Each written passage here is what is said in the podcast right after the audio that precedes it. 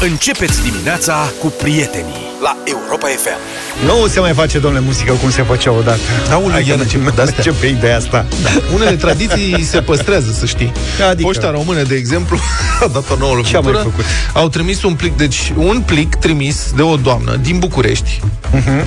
A ajuns la Mangalia, Mangalia Constanța, după șase luni. Deci au trăit șase luni, A, a trimis-o cu CFR-ul sau ce? 260 de kilometri, era prioritar pentru că poșta l-a trimis inițial în Mongolia, nu Mangalia, Mongolia. Aia, Probabil că funcționarii de la poștă, mă gândesc, și sigur, a fost o confuzie, că ce mi-e Mangalia, ce mi-e Mongolia, practic două litere diferite și seamănă între ele. Da. Mai ales dacă e scris cu mânuța.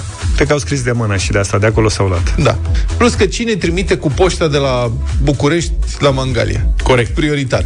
Frate, Bravo. vrei să faci o trimitere de asta? Păi da, atunci ți asumi, adică Decât dacă ai o vrei provocare. să faci, Mongolia. Decât dacă vrei să faci rău cuiva, că altfel nu mi Da. Cred că de aici a fost și confuzia. Zici? Da, adică un lucrător poștal care a avut plic cu mână s-a gândit, mă, n-avea cum cu noi. Exact. Adică, Nu se poate. de ce ai face asta? Practic, 260 de kilometri cu poșta prioritar. Exact. Cine? Dă-ne o provocare. Dacă ai Arată. o grabă, nu Exact. apelezi la noi. Pe de altă parte, însă, vă dați seama că practic nu contează ce timbru lipești pe plicul ăla? Da, De și loc asta cum e pleacă, deci nu mai... pui un plic, da, un timbru de care o fi. Cred că e esențial e să pui la albastru cu prioritar, că la e semnal de alarmă. Scrie Și trimiți unde vrei tu. prioritar și în franțuzește prioriter. Păi da, așa e stasul. Dar oare de ce în franceză? Cred că sunt niște cutume de-astea vechi rămase, Da. de când era importantă limba franceză. Măi, Dar ori mai exista vagon de la, apropo, vagon poștal la CFR, adică ăștia au lucrat cu CFR-ul, dar ori fi întârzierile despre care se tot eu vorbește. sper că există, că altfel cum? Pun sacii printre... Am o rugăminte, să și astea noastre. A, dacă se poate, dați obții mai stânga. Am și eu aici niște scrisori. Mulțumesc frumos. Da, mă, dar în sensul, ce zice Luca, în Dacă mai sensul că este pe nicio vremuri problemă plecau și ziarele din București, tot cu vagonul ăla de poștal și așa mai departe. Adică era... Acum nu cred că mai... Cred că Tren. au o bicicletă poștală. Scrisorile călătoreau cu trenul. Da. De asta zic că azi poate ar fi mai bine cu au ceva pe autoturism. de asta, Microbuzul. nu știu. Ce să Cred linii că de merg într-un microbuz? porbagaj de... într-un porbagaj de Logan. De Cred porbagazul. că încape corespondența de azi. Sincer, nu cred Nu că am mai sunt înțeles că- camioane de scrisori. Nu mai trimite, practic scrisori nu se mai trimit. Mai face cineva câte o greșeală, trimite o carte. Doamna a trimis cartea Discurs despre economia politică a lui Jean-Jacques Rousseau. S-a și aflat. Ah. Era și derutantă cartea și ce te uiți așa? Mă gândeam dacă o am. Uh, Și dacă o ai ce?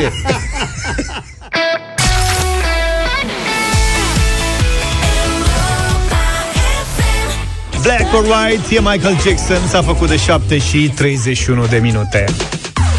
Da, m, nu putem să ocolim subiectul care șochează opinia publică zilele acestea. E vorba de scandalul ăsta de la spitalul din Iași.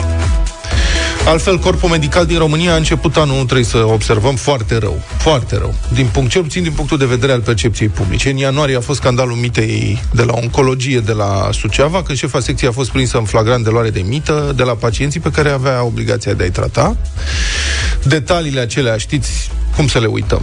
În cel puțin un caz, procurorii spun că medicul respectiv ar fi cerut șpagă dublă de la un pacient că avea două cancere.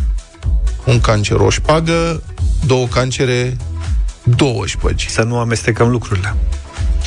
Cazul a fost uh, tratat pe larg de presă. Atunci opinia publică a fost indignată. Cancerul e o boală, f- știm cu toții, firar să fie, este îngrozitoare, e foarte dură, cu mortalitate foarte ridicată în continuare. Iar condiționarea tratamentului bolnavilor de diverse șpăgi e realmente îngrozitoare. E ca și cum ai refuza să ușurezi suferința cuiva care agonizează, dacă nu-ți dă un bacșiș. Bă, da, ești în agonie, dar dă un bacșiș, altfel nu intervin, deși este obligația mea profesională și morală să intervin. Refuzul de a ajuta pe cineva este infracțiune. Bun, nici nu s-au liniștit bine apele, a izbucnit năucitorul scandal de la Iași, înfiorătorul scandal de la Iași, de la Spitalul Județean de Urgențe Sfântul Spiridon. Aici procurorii susțin, deocamdată sunt acuzații, da? Procurorii susțin că au descoperit și documentat o rețea infracțională care recolta vindea și reimplanta dispozitive medicale cardiologice de la pacienți morți, la unii vii. E ceva atât de sinistru e din domeniul imaginația doctorului Mengele aici. E, nici nu ne putem imagina cum s-au adunat oamenii aceștia într-o asemenea afacere. Sunt acuzați deocamdată cinci, e o rețea. vorbim dispozitivele medicale, vorbim despre stenturi, sunt dispozitive medicale care se introduc pe artere cu scopul de a le menține deschise, ca să nu se producă vreun infarct, sau destimulatoare și defibrilatoare cardiace, sunt mici dispozitive electronice care reglează bătăile inimii. Um, Probabil că ori mai fi și alte dispozitive, nu știu. Procurorii susțin că în unele situații pacienții primeau chiar medicamente ca să se simtă rău și să aibă nevoie de implantul unui dispozitiv cardiac. Adică ar fi fost otrăviți pentru a se crea nevoia de dispozitiv medical. E, se sparie gândul, serios. Nu, nu mi-am imaginat. Știm că se iau șpăgi, că se mai condiționează actul medical, dar așa ceva... Doctorul uh, cardiolog a acuzat că era capul rețelei, Dan Tesloianu, ar fi aranjat, de altfel, dublarea câștigurilor. Adică, odată prin faptul că vindea ilegal aceste dispozitive pacienților pe mii de euro. Și a doua oară pentru că deconta la CNAS costul echipamentelor de noi, de altfel, așa a și fost descoperită infracțiunea. Înțeleg că nu se potriveau niște date. L-am auzit pe avocatul domnului doctor spunând, sau în esență spunea că, de fapt, dânsul voia să salveze pacienții și că dacă nu sunt resurse în sistemul medical, nu sunt fonduri, ce să facă? Să-i lasă să moară? Cumva de milă, da, a nu, făcut treaba bun, asta. Băi, sincer, m-am gândit și eu când am auzit, adică oroarea atât de mare încât m-am gândit, bă, nu, trebuie să... Am căutat un detaliu, știi, ceva care, de care să mă agăț ca să scap de oroarea asta, știi? Păi da, asta nu se legă cu ideea de a da medicamente ca cineva să simtă... Bun, aia e o acuzație, rămâne de demonstrat, dar, bun, toate sunt acuzații, dar Ok, poate că așa au fi fost, cum zice domnul avocat, încerca să-i salveze, dar atunci de ce le lua bani pacienților pe dispozitivele astea, care oricum erau recoltate ilegal, că n-ai voie legal să uh-huh. le refolosești, și de ce le deconta la CNAS în continuare? Și de ce nu informa pe pacienți? Adică sunt multe întrebări la care nu răspunsul contrazice nu e o singură întrebare la care un răspuns contrazice teoria avansată de domnul avocat, ci multe. Pacienții nu știau, nu erau întrebați. Bun. O femeie operată de doctorul Tesluianu povestește că medicul a încercat să-i pună un dispozitiv care pur și simplu nu se potrivea din punct de vedere fizic. Era mai scurt. Alta a declarat că a fost operată de șapte ori în câțiva ani, deoarece dispozitivul implantat îi provoca infecții. Cinci persoane sunt uh, cercetate, după cum spuneam. Sunt, e investigat și, sau sunt investigate decesele a doi pacienți care au încăput pe mâinile acestor uh, traficanți. Bun, acum, aș vrea să vorbim câteva minute despre asta, prieteni. Sunt peste 50.000 de medici în România. Noi nu o să facem greșeala de a generaliza cumva. Eu, unul, sunt convins în continuare că imensa majoritatea medicilor din această țară sunt cinstiți, pasionați, dedicați pacienților. Eu și uh, membrii familiei mele am avut întotdeauna interacțiuni corecte cu medicii, n-am dat șpagă, nu ni s-a condiționat nimic, deci am avut experiențe bune. Atâta cât s-a putut, că la un moment dat boile au fost prea grave și oamenii nu au mai putut fi salvați, dar a fost ok. Bun, da, nici nu putem ignora cât de dure și de descurajante sunt toate aceste scandaluri de luare de mită care apar atât de des în rândul corpului medical. Bolnav de cancer exploatați, echipamente luate de la morți, vândute de două ori. Bun, ceva e foarte, foarte putred în sistem dacă sunt posibile asemenea cazuri. Și ca de obicei, când vorbim despre așa ceva la radio, voi ne trimiteți imediat mesaje și ne relatați experiențe personale foarte rele. Deci, poate că din 50.000 de medici, majoritatea sunt cinstiți și ok, dar par să fie și destul de mulți de partea cealaltă a gardului. Îmi pare rău că trebuie să spun, a gardului etic. Și atunci vă întreb și aștept răspuns Ia uite, au început să vină deja mesaje. ok. 0372069599 este numărul nostru de telefon. Ce credeți că ar trebui făcut în țara asta ca să terminăm odată cu șpăgile astea în sistemul medical? Adică nu cred că în Finlanda și Danemarca se pot întâmpla asemenea lucruri. Sau poate nu se întâmplă atât de des, că ori fi și la ei, nu ori fi și aia complet, nu sunt îngeri. Da. Cum să face și să fie și la noi măcar la fel? Am încercat, nu, cu mărirea salariilor în sistemul medical. Că se spunea, domnule, iauș șpăși că câștigă foarte prost. Și era adevărat, nu? Câștigau foarte prost. Acum se câștigă foarte bine în domeniul medical. Și doar din salariul de la stat se câștigă foarte bine, ca să nu mai vorbim că e legal să ai și cabine private în același timp. Deci medicii sunt plătiți, într-adevăr, acum bine, potrivit capacităților lor profesionale. Foarte bine că se întâmplă asta. Dar uite că nu pare să fi funcționat. Tot se ia pagă în condiții îngrozitoare. Anchete de răsune, scandaluri, oprobiu public. Domne, nu par să funcționeze. Nu descurajează. Și atunci ce ar merge? Ce ar fi de făcut ca să curmăm cu totul sau aproape cu totul fenomenul șpăgii în sistemul medical? Și dacă aveți experiențe personale șocante în sistemul acesta, le puteți relata, evident, cu prudență față de nume, că nu putem verifica în direct. 0372069599 și mesaje audio pe WhatsApp, dacă vreți să interveniți, 30 de secunde ar fi cel mai bine, 0728 3 de 1 3 de 2.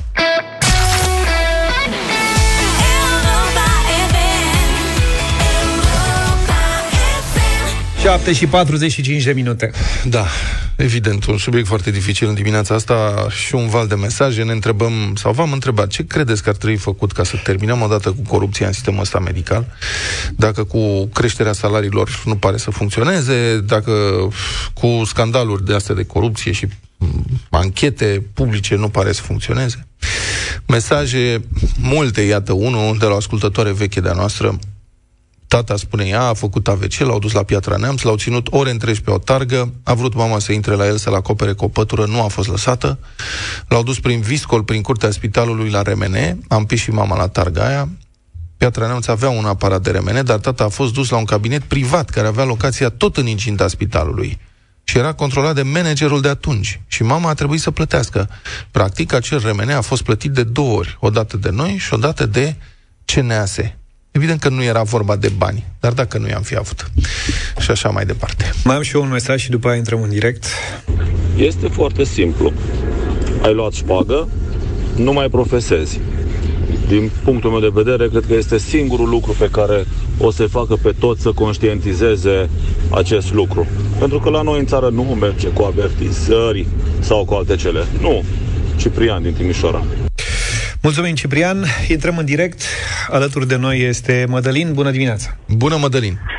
Bună dimineața dumneavoastră și ascultătorilor dumneavoastră. Da. Mărturisesc că am o misiune oarecum ingrată în sensul că eu sunt medic, chirurg. Da. Bună ziua, domnule doctor. Început, vă salut. Când ați început discuția, credeam că vă referiți, dar nu mă deranjează subiectul cu șpaga, la ultimul scandal, să zic, public din uh, profesia noastră. Uh, din punctul meu de vedere, la un moment dat fiind și manager, uh, este foarte simplu cum putem eradica șpaga și vă spun ce fac eu. Da. Le spun medici, um, le spun colegilor mei și am afișat peste tot că acest lucru este interzis, că este imoral, că este ilegal și așa mai departe. Nu vorbim de condiționări și dacă bolnavul vine ulterior și aduce un buchet de flori, este oarecum nepotrivit, după părerea mea, chiar dacă din punctul de vedere al bolnavului nu este altceva decât un semn al recunoștinței după ce uh, a primit sănătate, să zic, prin intermediul nostru. Uh, am afișat pe toate ușile spitalului, uh, este interzis uh, și așa mai departe. Eu personal, când încearcă cineva, le spun, nu este nevoie puteți și dumneavoastră să ajungeți pe mâna procuraturii și le și spun... Pot să vă întrerup o secundă? Colegi. Pot să vă... vă Bun, nu e rău că ați afișat asta, dar am o întrebare. Când vă duceți la supermarket sau să cumpărați o mașină sau când veniți la noi în redacție, la radio aici, vedeți pe undeva vreun afiș pe care scrie este ilegal să iei șpagă, e imoral? Nu, nu, nu, nu, n-ați înțeles. Nu spun că este, afișele nu spun că este ilegal să iei, ci sau. să dai. Că în această unitate sanitară nu se primesc atenții.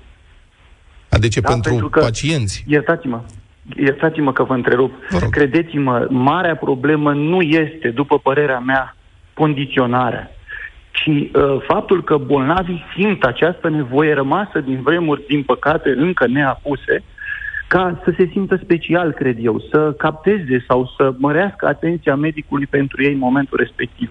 Deci, da, eu din punctul asta, dumneavoastră de vedere, problema este în primul rând, sau vine din, dinspre pacienți care presează în sensul ăsta. Da, să știți că a scăzut foarte mult. Deci, mm. bine, poate că s-a și dus buhul, să spun așa, noi fiind uh, spitale mai mici, că la nu ia și că la ea și așa mai departe. Știți? Dar uh, și eu le mai spun asta, spun cole- uh, le spun medici, uh, bolnavilor mei și nu încerca și la alți colegi că unii sunt mai salab de îngeri și iau. Uh-huh. Da? Uh, nu spun că nu sunt uh, situații de genul acesta și sărind un pic uh, la subiectul celălalt, credeți-mă, acolo este o problemă serioasă și să spunem că se va face lumină. Orice dispozitiv care se implantează sau se montează la bolnav are o trasabilitate. Da. Există serie, număr, acestea se pun în foaia de observație, se pun în protocolul operator, oricând poți să depistezi cine, când l-a produs și l-a pus. Și tocmai că dacă există o problemă, nu neapărat să căutăm vina. Dacă există o problemă cu acel bolnav sau cu acel dispozitiv, noi trebuie să știm din ce cauză e problema. La mine, la producător sau la bolnav și data viitoare să îmbunătățim protocoalele, să nu se mai ajungă la așa ceva. Bun, vă simțiți cumva... Bun, noi insist, vă mai întreb, că dacă sunteți medic, sunteți chirurg, sunteți și manager de spital... Am fost, mulțu- am fost și nu voi mai încerca această experiență Bun, niciodată, okay. vă rog. De ce nu mai încercați experiența asta? Cred că este un subiect prea larg. Credeți-mă că nu poți să schimbi anumite lucruri okay. în sistemul sanitar public românesc. Nu se poate schimba. Până Bun. când nu există o masă critică printre administratorii spitalelor și cei care lucrează în ele să înțeleagă că lucrurile se pot face și altfel, lucrurile se fac așa cum știți. Bun, am această întrebare. Vă simțiți cumva ca medic, sau dumneavoastră și colegii noastre, vă simțiți nedreptățiți de reacția opiniei publice în astfel de situații? Adică vi se pare că se generalizează, că sunt, sunteți atacați în mod nedrept? Sincer, opinia publică trebuie să înțeleagă că acestea sunt excepții și că povestea cu pădurile și uscăturile este valabilă peste tot. Mulțumesc foarte mult pentru explicații și intervenții. Cătălin, bună dimineața! Bună dimineața, Cătălin! Neața! Uh, bună dimineața! Da. Ce crezi că ar trebui făcut, da, te auzim, ca să nu mai avem cazuri de acest gen în, în sistemul medical românesc? Este o problemă sistemică. Okay. Uh, până în momentul în care nu se va schimba în general societatea noastră, această problemă nu se va rezolva. Uh-huh. Eu vă spun, uh, am făcut o școală medicală, de asistent da. medical. Da. Uh, am avut niște experiențe neplăcute în familie și am zis, băi, hai să iau eu situația în propriile mâini. Uh-huh. Știți care a fost primul lucru pe care l-am învățat la școala aceea medicală? Că niciodată să nu ai încredere în ceea ce spune medicul și să verifici de două, trei ori până în momentul în care o să iei o decizie. Mulțumesc foarte mult. Ah, ne-am lungit, nu mai avem timp. Hai să mai încercăm să luăm. E și Laurențiu, bună dimineața. Bună dimineața, Laurențiu. Bună dimineața. Uh, nu se poate face nimic. Din punctul meu de vedere, absolut nimic. Vă dau un exemplu scurt. Mama, în vârstă de 79 de ani, în noiembrie a făcut un accident vascular cerebral uh, mai ușurel. Da. Am ținut-o în spital două săptămâni, mi-au dat-o acasă, la externare nu putea să respire, am ajuns cu ea acasă, se sufoca, am chemat salvarea, avea COVID. Da. Deci mi-au dat-o COVID fără să-mi spună. Am internat-o iarăși pentru COVID și mi-au dat acasă cu clostridium. Mulțumesc foarte mult pentru intervenție. Da, ne-am lungit. Acum, opinia mea sunt... Nu e adevărat că nu se poate face nimic. Se poate face, sigur, educație, desigur, dar, doi, depolitizarea managementului, manageri profesioniști, separarea uh, sectorului privat de cel medical, cred, părerea mea, medicii trebuie să aleagă, personalul medical trebuie să aleagă asigurări medicale private opționale împreună cu cele de stat, adică să putem să alegem unde vrem să plătim asigurări, pentru stat sau pentru privat. Um, posibilitatea de sancționare mai rapidă a medicilor care comit infracțiuni. Sunt lucruri care pot fi făcute, numai că trebuie să existe inclusiv voință politică pentru asta. Mulțumesc pentru intervenții. Am mai vorbit despre asta zilele acestea. Dragostea e cel mai bine exprimată în micile detalii. Tu cum arăți casei tale că ți-e dragă? Faci curat zilnic, aduci mereu flori proaspete, cauți accesorii originale pentru ea, sărbătorești sentimentul de acasă cu un pahar de vin bun și un film. La Europa FM, micile gesturi de dragoste atrag mari premii pentru casa ta de la mobilier1.ro. Împărtășește-ne dragostea pentru casa ta în pagina de concurs de pe europafm.ro și spune-ne și ce mobilă ți alege tu de pe mobilier1.ro. Poți câștiga un voucher de 500 de lei cu care să-ți iei ce vrei de pe mobilier1.ro. Ai de ales cu un singur click din zeci de mii de produse produse. În plus, poți să comanzi acum și să plătești la livrare cum dorești, cu cardul sau cash. Participă la concurs pe europafm.ro și mesajul tău îți poate aduce un voucher de 500 de lei de cheltuit pe mobilier1.ro. Preventiv poți verifica chiar de pe acum cadoul perfect pentru casa ta iubită pe mobilier1.ro și au venit multe mesaje.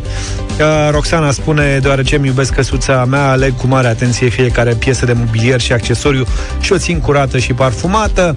Alexandra spune, casa mea este locul meu de tihnă, locul unde aștept să vină, sea- să vină seara să aprind o lumânare care să parfumeze toată încăperea, unde un buchet de flori se încadrează perfect pe comoda din sufragerie. Câștigătoarea noastră însă este Mihaela. Bună dimineața! Bună dimineața! Cum îți împărtășești dragostea pentru casa ta?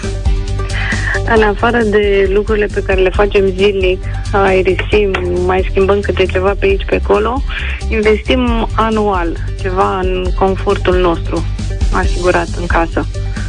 Asta nu e rău. Ne-am, ne-am decis să schimbăm canapeaua. E foarte bine. Cine știe? O avea și ea poveștile ei. Uh, Mihaela, felicitări să știi că ai câștigat un voucher de 500 de lei ca să-ți arăți dragostea pentru casa ta, cumpărându evident ceva de pe mobilier1.ro. Vă mulțumim, mulțumesc mult. Felicitări! Indiferent de modul în care alegi să-ți exprimi dragostea de acasă, mobilier1.ro are cadoul perfect, zeci de mii de opțiuni din care să alegi. Găsești acolo produse pentru toate gusturile, nu ești obligat să faci nicio plată până nu primești comanda și mai ai și livrare gratuită. În deșteptarea revenim cu o nouă șansă de câștig și mâine dimineață.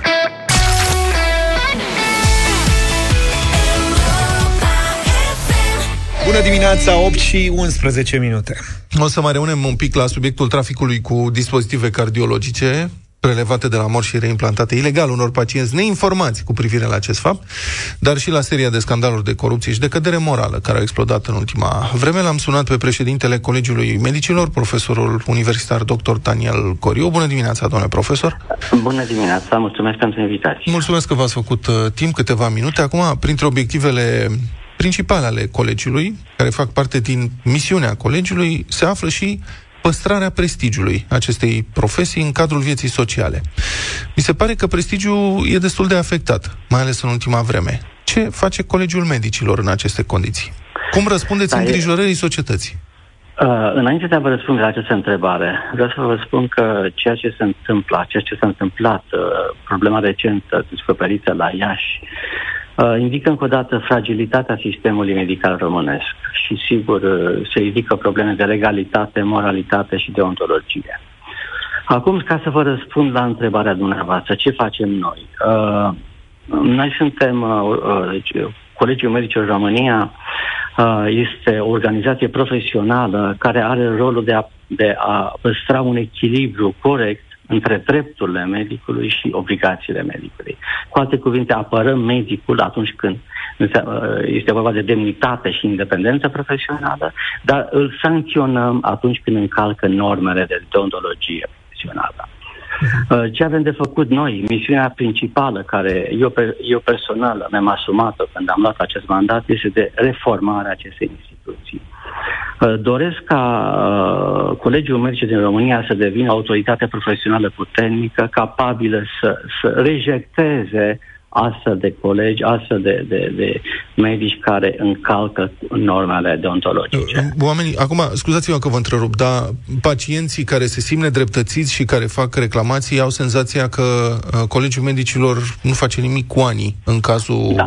un, da, în da, asemenea a, cazuri. A, a, aveți dreptate. Vorbim de o, de, o, de o instituție care funcționează de 25 de ani. Uh, percepția, de, despre asta vorbim, percepțiile uh, Uh, cetățenilor despre organizații, despre instituția noastră nu, nu, nu, nu, nu, nu sunt foarte, foarte favorabile. Uh, recunoaștem acest lucru. Uh, partea dramatică... Dar de ce se mișcă așa greu anchetele nici, astea? Nici, nici, nici medicii nu au o percepție foarte bună despre Colegiul Medice din România. Deci, din ambele sensuri, percepția despre noi este, este negativă. Puteți spune că este dublu negativ.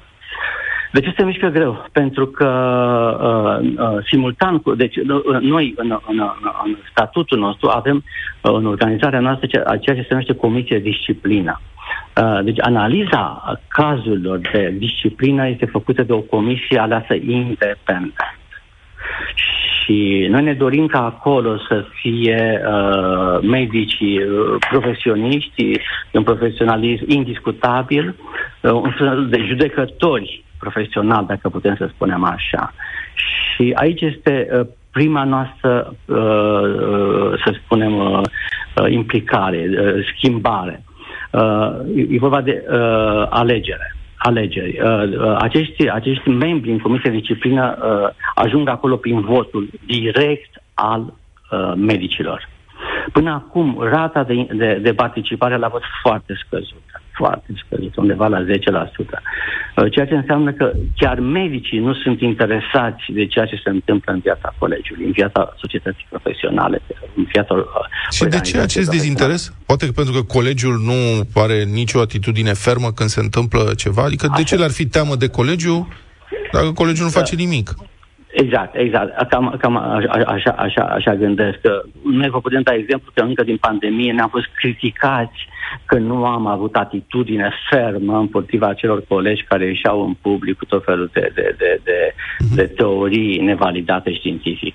Nu am putut, ei au intrat în, în, în ancheta, ancheta Comisiei de Disciplină, dar unele rezultate abia acum s-au obținut. Cât timp, dure, cât timp durează o anchetă a Colegiului Medicilor într-un caz de acuzat de malpraxis, de pildă? Deci, uh, a, această anchetă are două etape. În prima etapă se realizează în, în Comisia Teritorială, unde a fi în, Bucure- în București, Argeș sau Iași și uh, dacă o parte este nemulțumită de, de, de concluzie, va face uh, apel la, uh, la Comisia Superioară de Disciplină care este la, la CMR, la noi. Uh, prima fază durează 2-3 ani, 4 ani, iar a doua fază durează la fel 1-2 ani. Deci, în, în pe total, este vorba de ani, ceea ce Dar este foarte, nu e, foarte nu e prea mult? Adică de ce durează foarte, atât de mult o anchetă? E, este foarte mult, pentru că o, o anchetă uh, înseamnă probe, înseamnă să aducem probe. Și dacă în justiție nu se poate uh, finaliza un proces foarte rapid și mai ales nu se poate sancționa foarte rapid, ceea ce ne creează nouă nemulțumiri. Asta e motivul pentru care noi am, am uh, făcut o propunere parlamentară uh, anul trecut, în februarie, am trimis-o de Parlament, prin care să reușim să grăbim acest proces uh, Uh, de, de anchetă disciplinară. Domnule profesor, credeți că, credeți că personalul medical, medici sau asistent sau indiferent cine lucrează în domeniul medical, prins condamnat de justiție pentru că a luat șpagă, pentru că a condiționat actul medical de foloase materiale, ar trebui să mai aibă dreptul să profeseze? Deci dacă, dacă justiția consideră că nu mai are acest drept, noi, noi de îndată uh, trecem la suspendare. Aici este decizia justiției. Dar dumneavoastră, în calitate de organism profesional, nu puteți să le retrageți dreptul de liberă practică într-un astfel de... Acolo intră, intră ancheta, ancheta de disciplină. Deci eu personal, eu ca uh, colegiu, eu ca președinte de colegiu nu pot să intervin direct să spun, da, ridicăm un drept de liberă practică. Nu, asta este, asta este decizia anchetei de, uh, realizată în Comisia de Disciplină. Un mesaj primit acum exact 3 minute. Eh, bună dimineața! Din păcate, justiția profesională și civilă nu-și face treaba. La Pietra Neamț, acum patru ani au fost reținuți cinci medici ortopezi pentru luare de mită.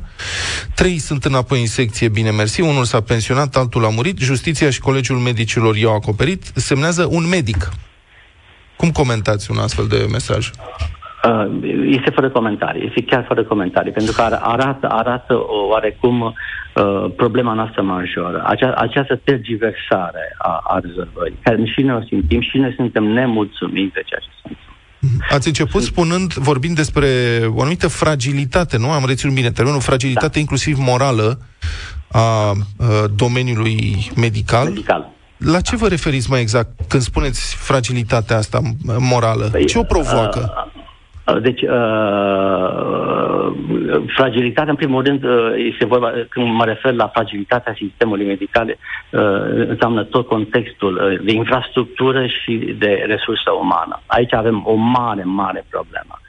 Uh, vedeți dumneavoastră, uh, sistemul medical se confundă cu medicul. Uh, oarecum, pe bună dreptate, pacientul vine și uh, își dorește binele, dorește să fie vindecat și are așteptări foarte mari de la medicul. El consideră că sistemul medical este reprezentat de medicul din fața sa, ceea ce nu este adevărat, pentru că medicul are nevoie de infrastructură, are, are nevoie de, de aparate, are nevoie de echipamente performante, are nevoie de o echipă multidisciplinară. Acest lucru, din păcate, nu se poate întâmpla decât în anumite părți ale României.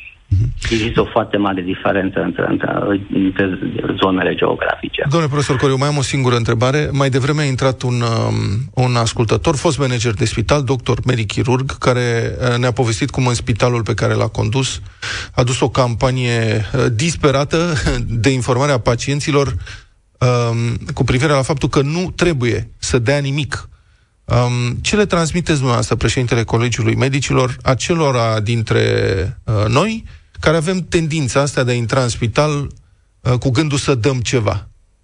Uh, deci aici este o altă, o altă, o altă, un alt aspect foarte corect sesizarea dumneavoastră. Uh, probabil uh, istoria noastră ne arată obișnuința, tradiția de ani de zile ne arată că trebuie să mergem la medic cu, cu atenție. Nu. Acest lucru trebuie să, trebuie, trebuie să, să, să-l uităm, să desfințăm acest obicei. Mulțumesc foarte mult. A fost în direct la deșteptarea președintele Colegiului Medicilor, profesorul universitar dr. Daniel Coriu.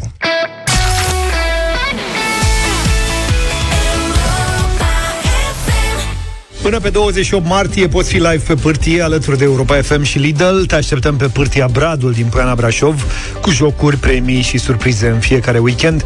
Iar dacă îți strigi acum motivele de bucurie pe WhatsApp la 0728 3132, mesaj audio sau scris, mesajul tău îți poate aduce și surpriza unui premiu, carduri de cumpărături la Lidl în valoare totală de 300 de lei. Cel mai interesant mesaj va fi premiat. Ai la dispoziție 10 minute din acest moment ca să ne trimiți mesajul tău pe WhatsApp 0728 31 1 3 de 2. strigă motivele de bucurie și fii câștigător cu Lidl și Europa FM. Am revenit, 8 și 27, destul de târziu ora, așa. de am ales avem și scurte. Da, avem și dublu sau nimic în câteva minute. Da. Hai să vedem. Hai, uh, mai un pic de energie, mai un pic de veselie, că am început uh, foarte preocupați. Beatles, nemuritorii Beatles, propunerea mea, Twist and Shout.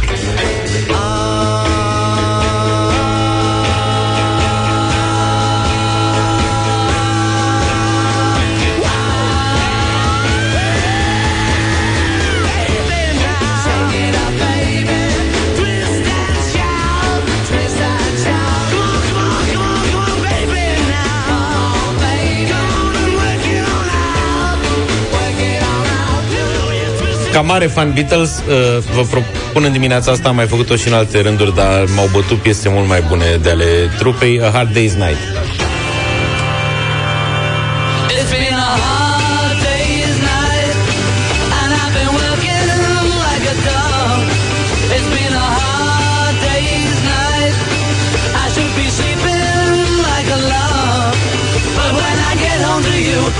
La piesele astea, dacă dai o bucată din ele, se termină piesa.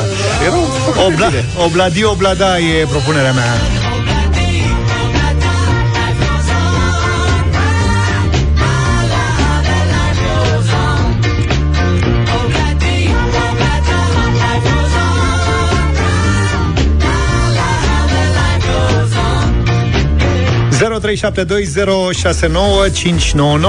Viorel, bună dimineața! Salut, Viorel! Bună dimineața, băieți! Astăzi mergem cu Vlad. Astăzi plecăm cu Vlad la drum. Bogdan, bună dimineața! Salut, Bogdan! Salve! Bună dimineața, sunt din Iași, sunt rapidist și nu voi vota decât cu Obladi, Oblada. Mulțumesc tare mult, e, face bim dacă e pe Giulești. Mulțumim! Dan, bună dimineața! Salut, Dan! La 24 de ani de la culonia civilă îmi iubesc soția și băiatul Botez cu Luca astăzi. Hard Day's Night. Mulțumim și la mulți ani. Are Luca cu soția și băiatul, dar nu vrem să aniversar. Nu vrem să știm. Elena, bună dimineața. Bună, Elena. Bună dimineața. Obladio, Oblada. Obladio, Oblada. S-a notat. Uh, George, bună dimineața. Salut. Uh, să cu respect, băieți, vă salut. salut. Uh, greu, foarte greu dimineața asta. Este.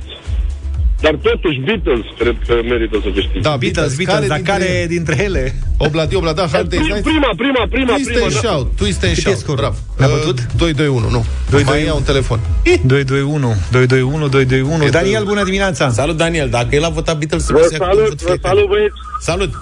Salve. Luca, dacă îmi promis că nu te super pe mine, am să votez cu ultima piesă, Obladi, Oblada. Nu mă, cum să mă pot. Gata, a câștigat Obladi. Rapidul. Hard Day's Night, asta nu poate să câștige. E ca rapid. Știi că vine de la Ringo Starr, denumirea. A avut o exprimare de asta. Cum a fost? A Hard Day's Night. Și băieții au zis, mamă, ce tare e asta, n-are niciun sens, facem. hai să facem o piesă.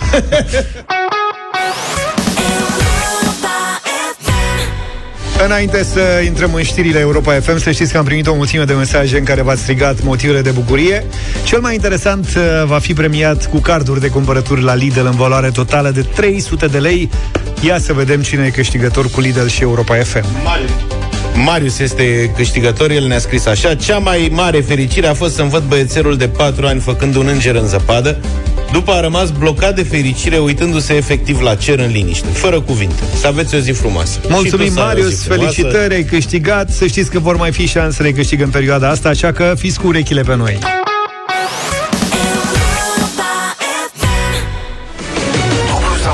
A venit, a venit Cine? Notificarea A venit notificarea că suntem live pe Instagram Doamne, de când așteptam asta Practic de vineri Ia uite altă notificare, că suntem live și pe Facebook, pe pagina de Facebook. Mai mult. Extraordinar. Dublu sau nimic, prieteni. Plecăm de la 100 de euro astăzi. Atât ne-a mai rămas. Radu din Constanța poate lua toți banii. Bună dimineața! Bună. Salut, Radu! Bună dimineața! Ha? Salut! Aolea. Radu, fă ceva cât să ne auzim și să te auzi bine. Mă auzi? Da, mm-hmm. acum da. Acum mă auziți bine? Perfect. Da. Nu grozav, dar e mai bine oricum. Ce? Ok. Ce faci, Radu? Bine, la serviciu. Hai că te Ce auzim. lucrezi? Economist. Tare. Ce înseamnă asta? Da. Ce faci? Cu ce te E- ocupi? Economii. De toate. Mai multe. Adică? Și contracte și facturi de băgat în contabilitate, analizăm niște lucrări, niște investiții. Bravo, Mai interesant. multe. Da, Ei, da, Bravo. Câte treabă ai toată ziua?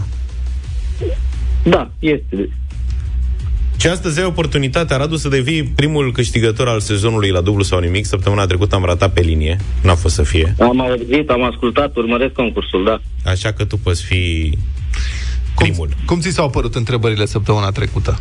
Mm, Ușoare. Mm, Care a fost Sper cea că mai, să fie la fel. cea mai nasoală, mai știi? Care ți-a pus probleme vreuna? Uh, sincer, cea care a fost cu cine a câștigat campionatul mondial anul ăsta, am avut un lapsus de scurtă durată. E tare bizară treaba cu campionatul ăsta mondial. Da, mă, că a Da, venit de de- niciunde, nu te-ai așteptat, a venit peste iarnă, a venit, Dacă a a fost plecat. în Știam cine a pierdut, dar nu mai știam cine a câștigat. Da, mă rog, Radule, pe la Constanța ce mai e? Acolo e vacanța copiilor săptămâna asta sau Da, nu? da, da. A început de săptămâna asta și acum am câștigat și noi o oră de somn în plus. Excelent, bravo. mă bucur pentru tine să înțeleg că ești tată. Da, da. Sau dormi de bucurie că sunt și la... e traficul mai lejer. Da. Bravo, Radu. Este și traficul mai, mai leger, da. Și copiii ce fac în vacanță? Sau copilul, ce, ce ai? Uh, am o fetiță. Uh, ce să trăiască. fac? Uh, Doarme cât poate acum în vacanță, recuperează când nu doarme în timpul școlii. Da. Săraci. Excelent. În rest, ce vrea ea, să doare vacanță. Bravo, Radu. Păi atunci să începem jocul, nu? Da, sigur. Hai! 100 de euro.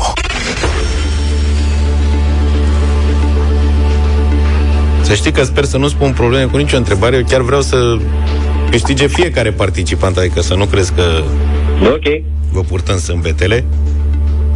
Radu, prima întrebare de azi pentru 100 de euro este definiția unui termen, respectiv să ne spui ce este un celibatar. Un celibatar este un bărbat care nu are so- soție. Sau soț. Sau un om care nu este însur- însurat sau măritat. Așa, da. E burlac. Tip Da. Mă, Luca, dacă erai șmecher, întrebai ce e becherul. Becherul? Becher, da. Eu nu știu ce e. Nu știi ce e becher? Nu. Cum? Zine. Becher este tot celibatar. Vine din turcă. Este, apare în uh, piesele lui Caragiale foarte des. Becher. Aha. N-am dat peste el. Nu. Sau cred Uite, că am Radu ar trebui să știe că în Constanța poate se folosește. Da. E mai Da. arhaic. Nu am auzit de becher, dar Eu numai tu, că tu ești fan Caragiale și cred că ai Aoleu. citit și toate definițiile când ai lecturat. Bravo, Radu! Ai 100 de euro, felicitări! Ai trecut de întrebarea de încălzire de astăzi. Da. Restul grele. ok, să vedem. Nu e, mă, nimic greu. Radu, trebuie doar să te concentrezi. Emoții vă că n-ai. Pare că n-ai. Pare, pare, da. Așa că te rog să te concentrezi și să mergem mai departe, nu? Da, da. Bun. 200 de euro. E simplă și întrebarea asta. Pentru 200 de euro trebuie să ne spui în ce lună are loc solstițiul de vară în emisfera nordică. La noi, adică. Când se schimbă ora. Solstițiul are loc în luna iunie. Dacă treci de întrebarea asta, următoarea e simplă, să știi. Dau din casă. Auzi, am o recomandare, Răducule, să răspunzi Da. mai, mai repede, că... Mai repede? Da, adică nu trebuie să preiei tot ca la școală la, Da. când te scotea la tablă, știi? La școală, la Dar tablă, m-am spunea... gândit, nu, dar m-am gândit că vine acum vine echinocțiu. Da, bun. Și Eu m-am cred că- gândit să nu le încurc. Da, da, dar trece timpul. Să gândești mai repede, că Am ai numai înțeles. 6 secunde și... E, e posibil să fie din cauza că pe telefon poate am puțin întârziere. Cine Nu, știe. n-ai, nu, Ok, nu. N-ai deloc. Pe telefon Nu, n-ai deloc ok. întârziere. Ok, ok. Nu, adică să te concentrezi și la următoarele întrebări să nu ai uh, inclus și întrebarea în răspuns, ca să nu pierzi prea mult timp. Am înțeles. Celibatar, adică este un bărbat care nu este, practic, Hai mă, lasă-l în pace. Deloc. Înțelegi? Ai Deloc. 200 de euro, bravo Radu! Ok, ok, ok. Felicitări, Super. ești bun, bravo! Ai răspuns, da, ai răspuns la limită, adică mai aveai M-am gândit un fracțiuni de pic. secundă am, și se am, ducea timp. am oscilat între, între acum, între aprilie și, și iunie. E de vară de încolo. Da, da, de da. solstițiu. Ia zi, Radu, ce facem acum? Mergem mai departe. Bravo. 400 de euro.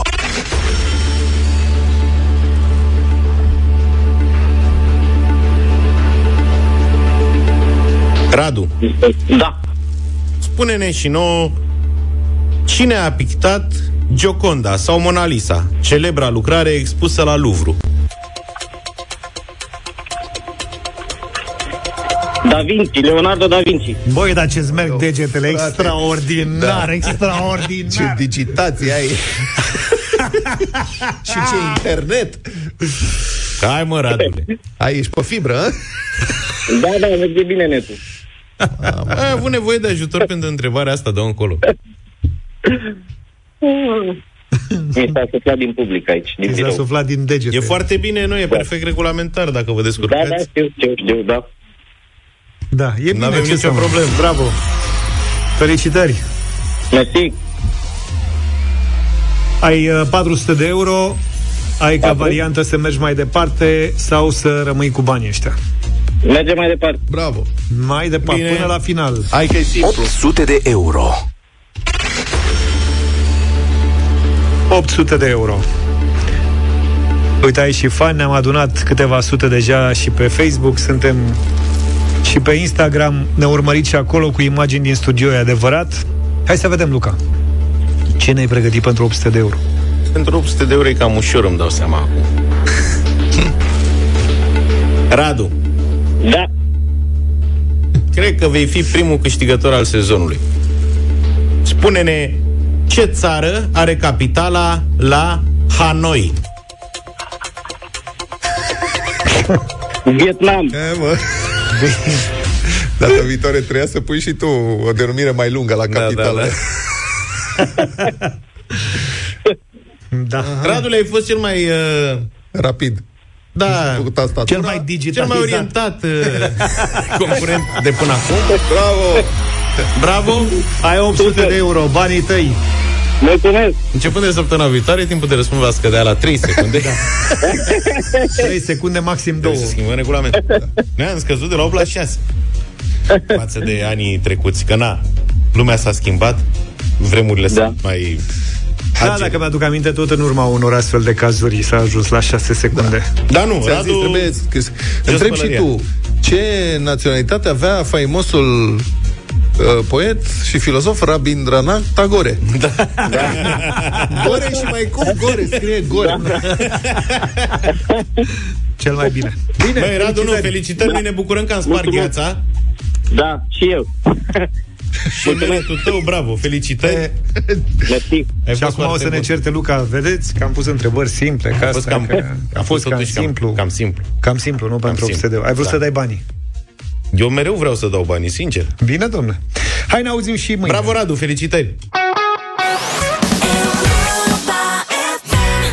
8 și 52 de minute. Paza diverselor clădiri din România este o afacere foarte bună, care salvează o mulțime de persoane de la șomaj și paza celor abandonate, a clădirilor abandonate. Și de la pensie la bănci. Da, mai văzut? da.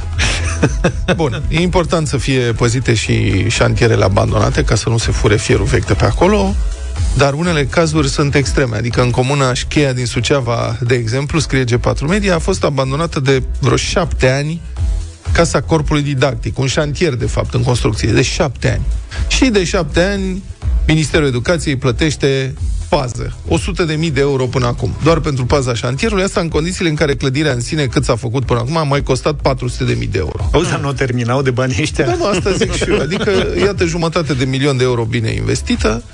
Cei de la inspectoratul școlar Aparent s-au cam săturat de clădirea asta, scrie monitorul de Suceava, mai ales că a fost blocat și drumul de acces până la șantier, dar paza funcționează. Inspectorul școlar adjunct uh, Petru Crăciun spune că și pentru acest an școlar au fost alocați bani în buget doar pentru pază. Așa că zice domnul Crăciun, citez, ne dorim să o preia alt minister. Poate Ministerul Sănătății. Deci dacă e vreun fraier care... A, și Ministerul de Interne ar putea să, da. o, să, să trimită doi ani jandarmi acolo. Da. Avem un șantier oprit de vreo șapte ani. Nu vreți să-l păziți voi? Adică...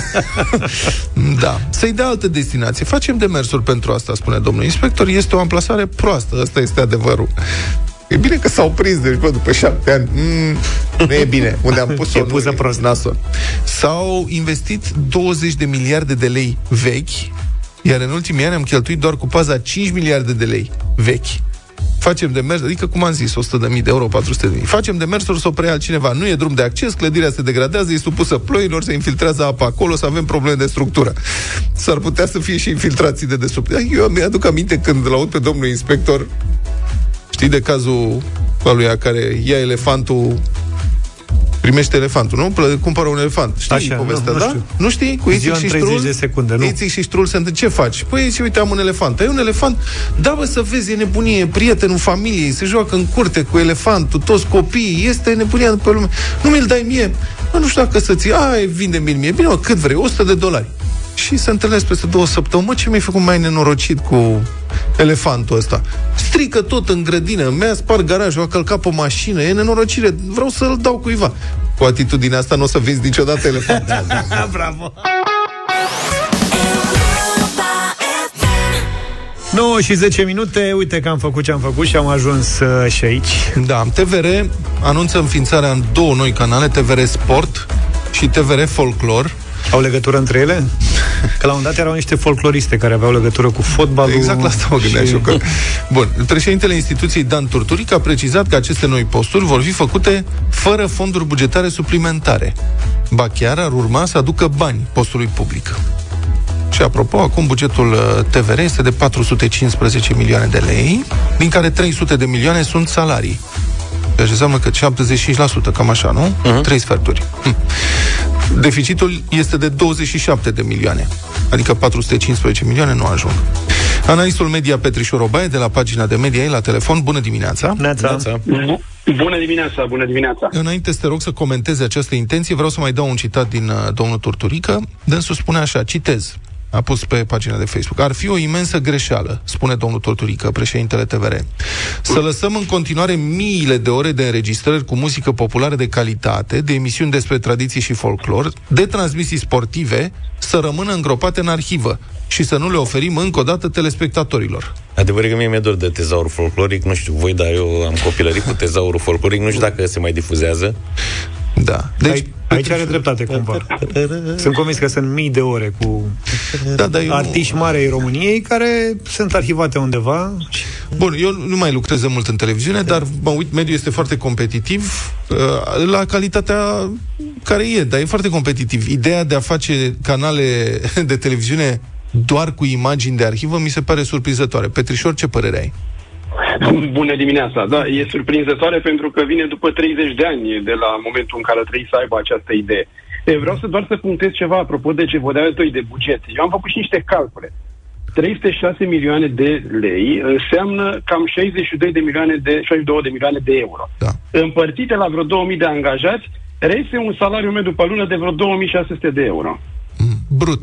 Ca așa, Cam, așa ar fi. Da, 130 de milioane. Da. 130 de milioane, ceea ce nu e deloc, uh, ceea ce nu e deloc de aici, uh, pe, de aici de acolo. Uh-huh. Așa, apropo de, de idei, de ce ziceam că trebuia cu 30 de ani? Pentru că primul lucru pe care tu îl faci în momentul în care ai o resursă este să o folosești, să o pui într-o formă. Da. Uh, TVR s-a gândit să o pună într-o formă acum. E o idee bunicică, dar e tardivă, pentru că ce faci? Pui arhiva pe un server, nu? Cam asta e și o urci pe, o urci pe post sperând să obții ceva bani. Ideea este că este o condiție de bază ca să faci bani dintr-un post de televiziune. Și anume audiența. Ori dacă ne uităm pe uh, cifre, TVR1, care este canalul principal, abia e pe locul 15. Ce audiență să faci cu un uh, post nou în condițiile în care piața și piața muzicală este suprasaturată de canale? Ideea însă nu era dacă se face fără fonduri. La TVR Folclor, la TVR Sport vorbim de altă mâncare de pește, pentru că uh, acolo intră în discuție drepturi sportive, acolo intră în discuție mulți, mulți, mulți bani pe care trebuie să-i plătești în plus dacă vrei să faci ceva cu uh, imaginile acelea. Nu neapărat să știi, iartă-mă că ne întrerup, uite, Dragoș remarcă un ascultător că am putea vedea meciurile da. generației de aur, mai vedem și noi echipa națională la mondiale. Și ce bucurie pe noi! uite, e, e o perspectivă interesantă la care trebuie să recunosc că Eh, că nu m-am gândit, dar trebuie da, da. să... Reflexul, să... reflexul meu aici, Petrișor, este să spun că uh, aceste înregistrări trebuie puse împachetate cumva, trebuie puse într-un context. O, Ideea de a da play la un server și să le lasă meargă nu înseamnă nimic. Adică acolo trebuie să le introduci, să le explici pentru niște oameni care poate sunt mai tineri, nu le-au văzut sau nu știu, să faci Evident, adică la prezent. se spune că fără, fără, fără fonduri în plus. Problema este că, din informațiile mele și în Consiliul de Administrație, când s-a prezentat proiectul, uite, vrem să facem TVR Folclor, vrem să facem TVR Sport, nu s-a explicat clar cum o să-l facem. Adică, uite, o să fie trei oameni. Unul ia casetele, unul le pune, unul le aranjează. Nu, nu s-a prezentat un plan concret al uh, resurselor. Uite, cu asta facem. Dar și dacă stăm să ne gândim așa, uitându-ne de sus, n-ai cum să-l faci fără niciun fond. Pentru că, așa cum spuneai și tu, cineva trebuie să organizeze informația, să-i dea o logică. Uh-huh. Nu poți să pui de aval matezaur folcloric, floarea din grădină, ce mai ai tu pe acolo, doar să le pui așa într-un loc și să le dai pe post. Trebuie să existe o grilă, pentru că în televiziune știm foarte bine, ă, obișnuința este mama audienței. Da. Trebuie să creezi acolo obișnuință, să faci niște intervale cu anumite emisiuni, chiar dacă în reluare. Și pe asta ce să vezi? Trebuie să le facă cineva. Da. Trebuie să le facă cineva și uh, resurse în mod sigur, în mod sigur vor fi. Dacă stăm să ne uităm, te uiți, da, ideile nu sunt rele. Nu sunt rele, dar vor însemna și bani în plus și uh, vor însemna și noi posturi în plus în coada audienței acolo. Pentru că TVR a mai făcut și TVR Info, dacă nu aveam uh, 30 de posturi de știri, trebuia să mai avem unul și de la postul public. Și a făcut uh, TVR Info, care e undeva pe locul 50, undeva abia dacă strânge 10.000 de, uh, de ascultători. Adică este da. făcut, să-i spunem pe românește, cam degeaba. Există totuși și... un post care difuzează relori în fiecare an, în cred că de 20 de ani încoace, într-o anumită zi, ProTV, nu? Cu singura casă și le merge foarte bine. Dar altfel, superproducțiile ProTV sau Antena 1 sau chiar Canal D, aceste superproducții costă o grămadă de bani, fac mare audiență, însă date în reluare, nu știu dacă ar merge. Vocea României dată în reluare. Deci, vocea României dată în reluare merge o dată, atât, da. n-ai ce să-i faci. La, la uh, folclor e un tip diferit de consum, pentru că uh, există un consum mult și din zona rurală, unde oamenii lasă televizorul să cânte, cum se spune. Da, lași acolo uh, și cântă, hai să o auzim pe uh, Irina Login. Deci nu e un tip de consum vizual, e mai degrabă e mai degrabă audio, dar uh, sunt ani de zile în care avem Edno TV, de exemplu, da, sau exact. mai, mai sunt alte Auzi, Petrișor, dar din câte știu eu, se fac, fo- se fac foarte mulți bani din dedicații la posturile alea de folclor, manele, taraf și așa mai departe. Mă gândesc că poate asta ar fi sursa de venit pentru televiziunea română, TVR Folclor. Da, și, da, o să repet însă ce am spus la început. Condiția de bază e să vadă cineva da. uh, acele dedicații, pentru că uh, dacă audiență nu e, nimic nu e. Mm-hmm. Acolo, Eu am ceva experiență, e... în anii 90 am făcut ceva dedicații la radio. da, da, e, că, mă ocup. În anii 90 era, era o emulație, era, era într-adevăr foarte, foarte fain. Acum însă pe posturile astea s-au stabilizat, adică dacă te uiți, de exemplu, în, în perioada Revelionului, da, când lumea vrea să asculte uh, muzică populară și de petrecere, atunci un post ca Enno, hop, sare destul de sus în top. Mm-hmm. Uh, nu știu dacă TVR Folclor o să sară. E una din explicațiile pe care le dau ei, este că emisiunile de folclor, gen, nu știu, vedeta populară, uh, ce mai au ei de muzică populară, stau bine în audiență, stau, dar stau pe TVR1. Da. Problema este atunci când introduci un post. El va fi definit ca post muzical. Va fi în pachetul cu posturi muzicale.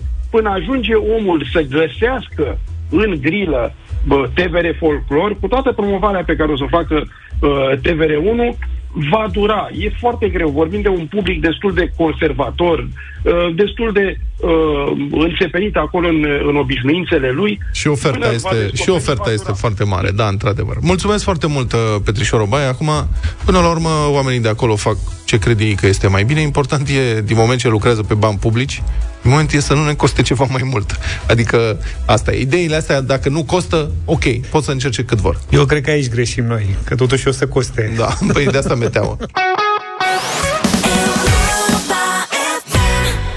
Flip.ro a făcut un experiment uh, zilele acestea, a invitat 5 tineri alături de bunici sau părinți și toți participanții au avut parte de diferite provocări pe un uh, smartphone oferit de Flip, de la trimis poze prin airdrop la primul mesaj vocal sau primul apel video, iar tinerii au avut de trecut un test cu obstacole pe smartphone cât să înțeleagă cum e să fii în fața unei tehnologii pe care nu o înțelegi. Uh-huh. Asta e o discuție așa între generații. Da. În generații, știi? Poate poate fi savuroasă când nu e super enervantă. Așa e. Până la urmă și noi am avut de învățat de la cei bătrâni acum. Cred că e momentul să dăm și noi mai departe din experiența noastră pe device-urile astea digitale.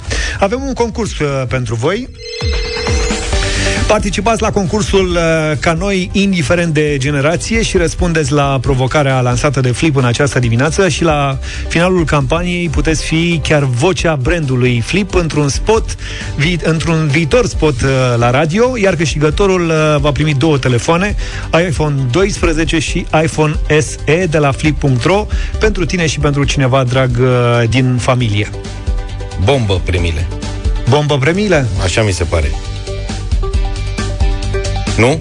Adică și două telefoane și posibilitatea de a fi vocea unui unui promo mi se pare foarte tare. Nu? Da. Dacă nu e pentru acum. oricine. Depinde și de voce. Să te auzi la radio uh-huh. o vreme fi nou Luca Pastia. Faci un spot până la urmă. Bine, trimite-ne povestea pe WhatsApp, pe WhatsApp-ul Europa FM, printr-un mesaj audio la 0728 3 3 Așadar, răspunde la provocarea Flip uh, și poți fi chiar tu vocea brandului. Mult succes!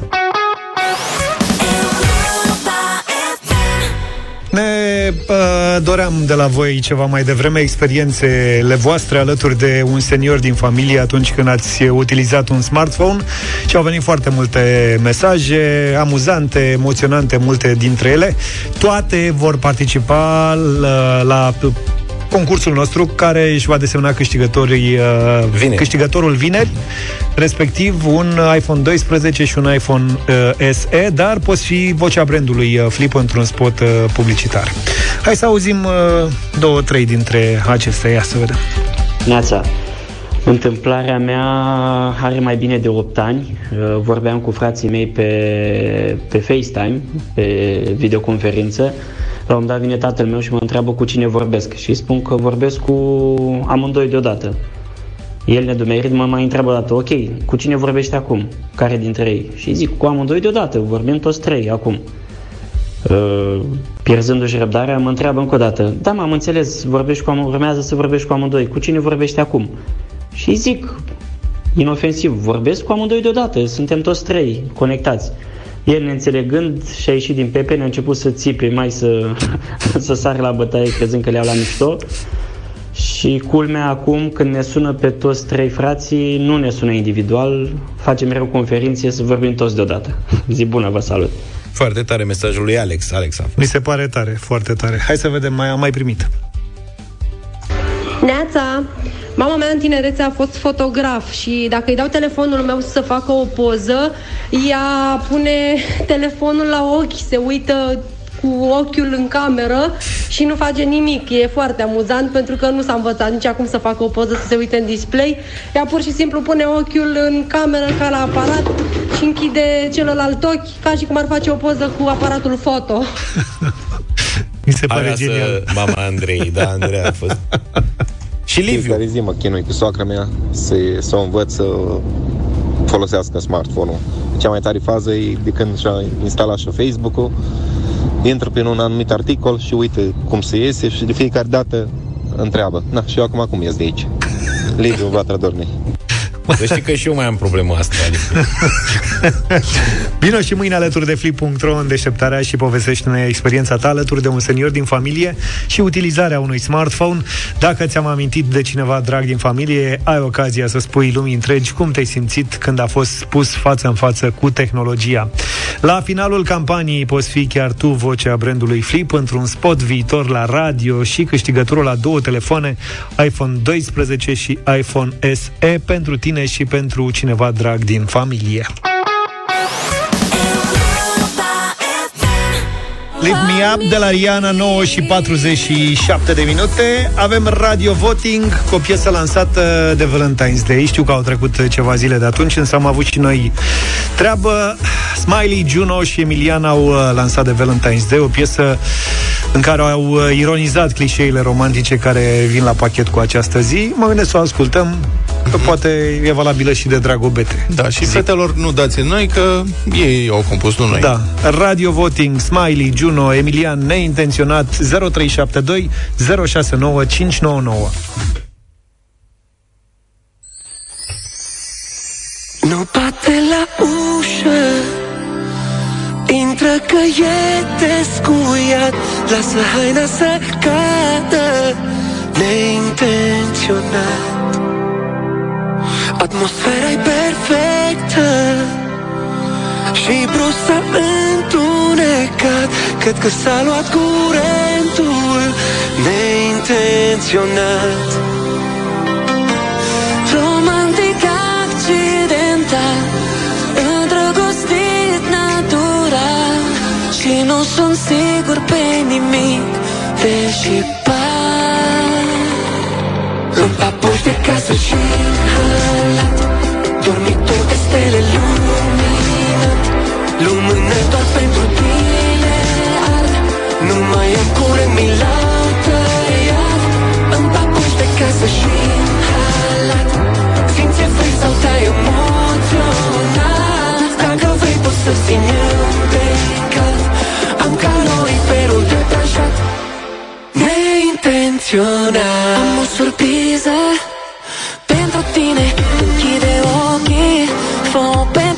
Vreau să te sărut Dar mă încearcă o strănut Nu am știut că am alergie La parfumul tău de iasomie Dar am noroc că am cu mine.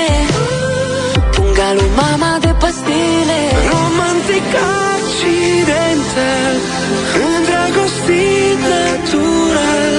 Și nu sunt sigur pe nimic Deși par În papuși de casă și în halat Dormitor de stele luminat Lumână doar pentru tine ard Nu mai am curent, mi l-au tăiat. În papuși de casă și în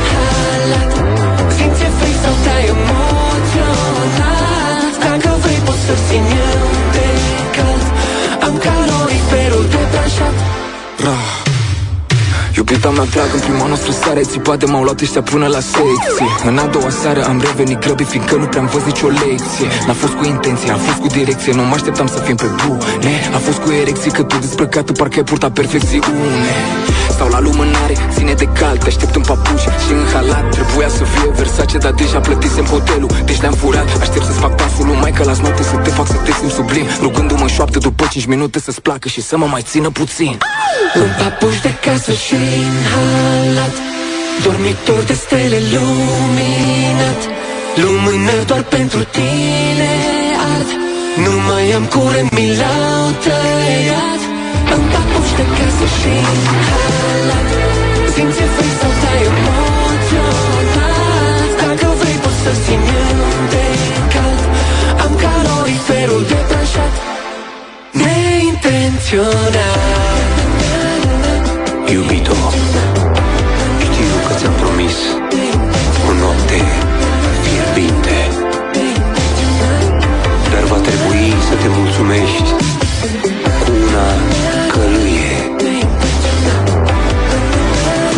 șuba asta pe tine Uite aici seamănă cu Lionel Richie Dă-te aproape de lumânare Wonder. Și are un pasaj undeva unde seamănă cu ceva din Michael Jackson. Uh, da, are. Nu? Dar nu poți să pui degetul, dar da, aduce cu ceva. Uite aici. Dormitor de stele luminat Și când se termină pasajul, e Michael Jackson. ard Nu mai am curent, mi l-au tăiat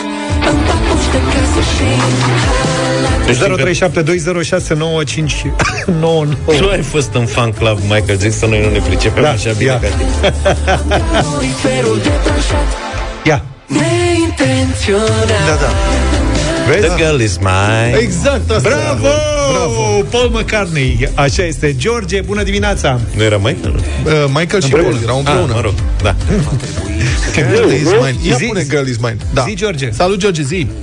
Băieți, Să trăiești. Doamne, ce, ce rău am intrat eu primul, să știți că eu aș fi votat nu, adică mi-aduc ce numai spre Backstreet Boys ăla de demult, așa, o piesă, Așa. nu știu, fără, îmi pare rău, sincer. Dar se nu pot poartă să acum dau, da. piese de-astea retro.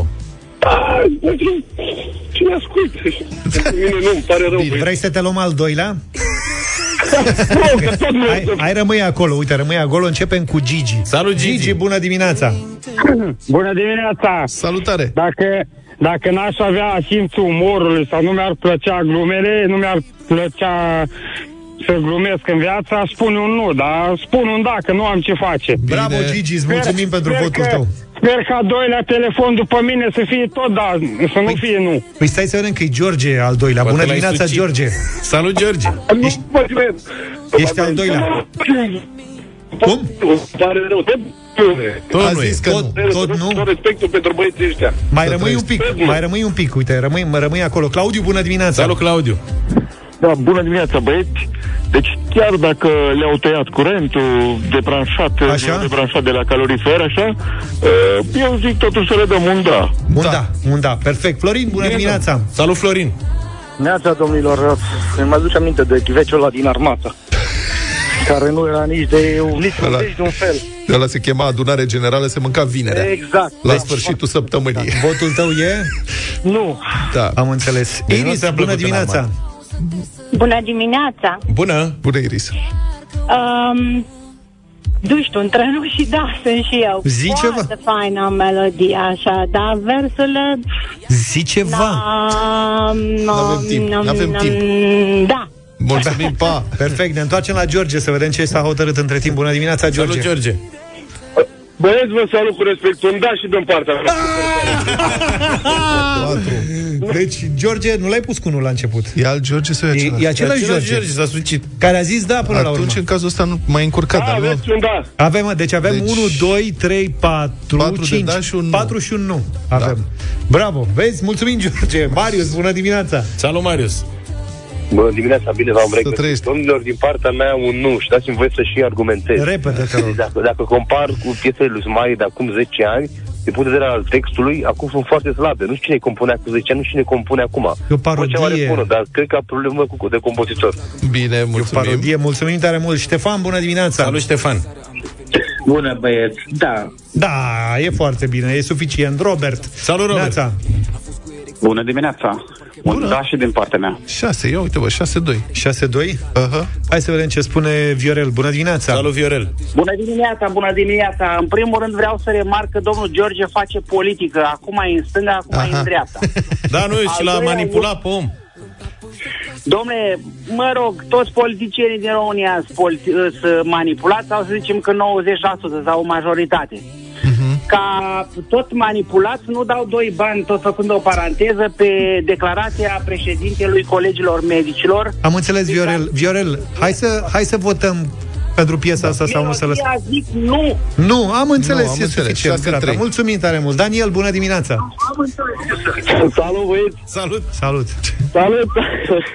Băi, nu se poate așa ceva. Nu pot să cred că a luat 6 de da.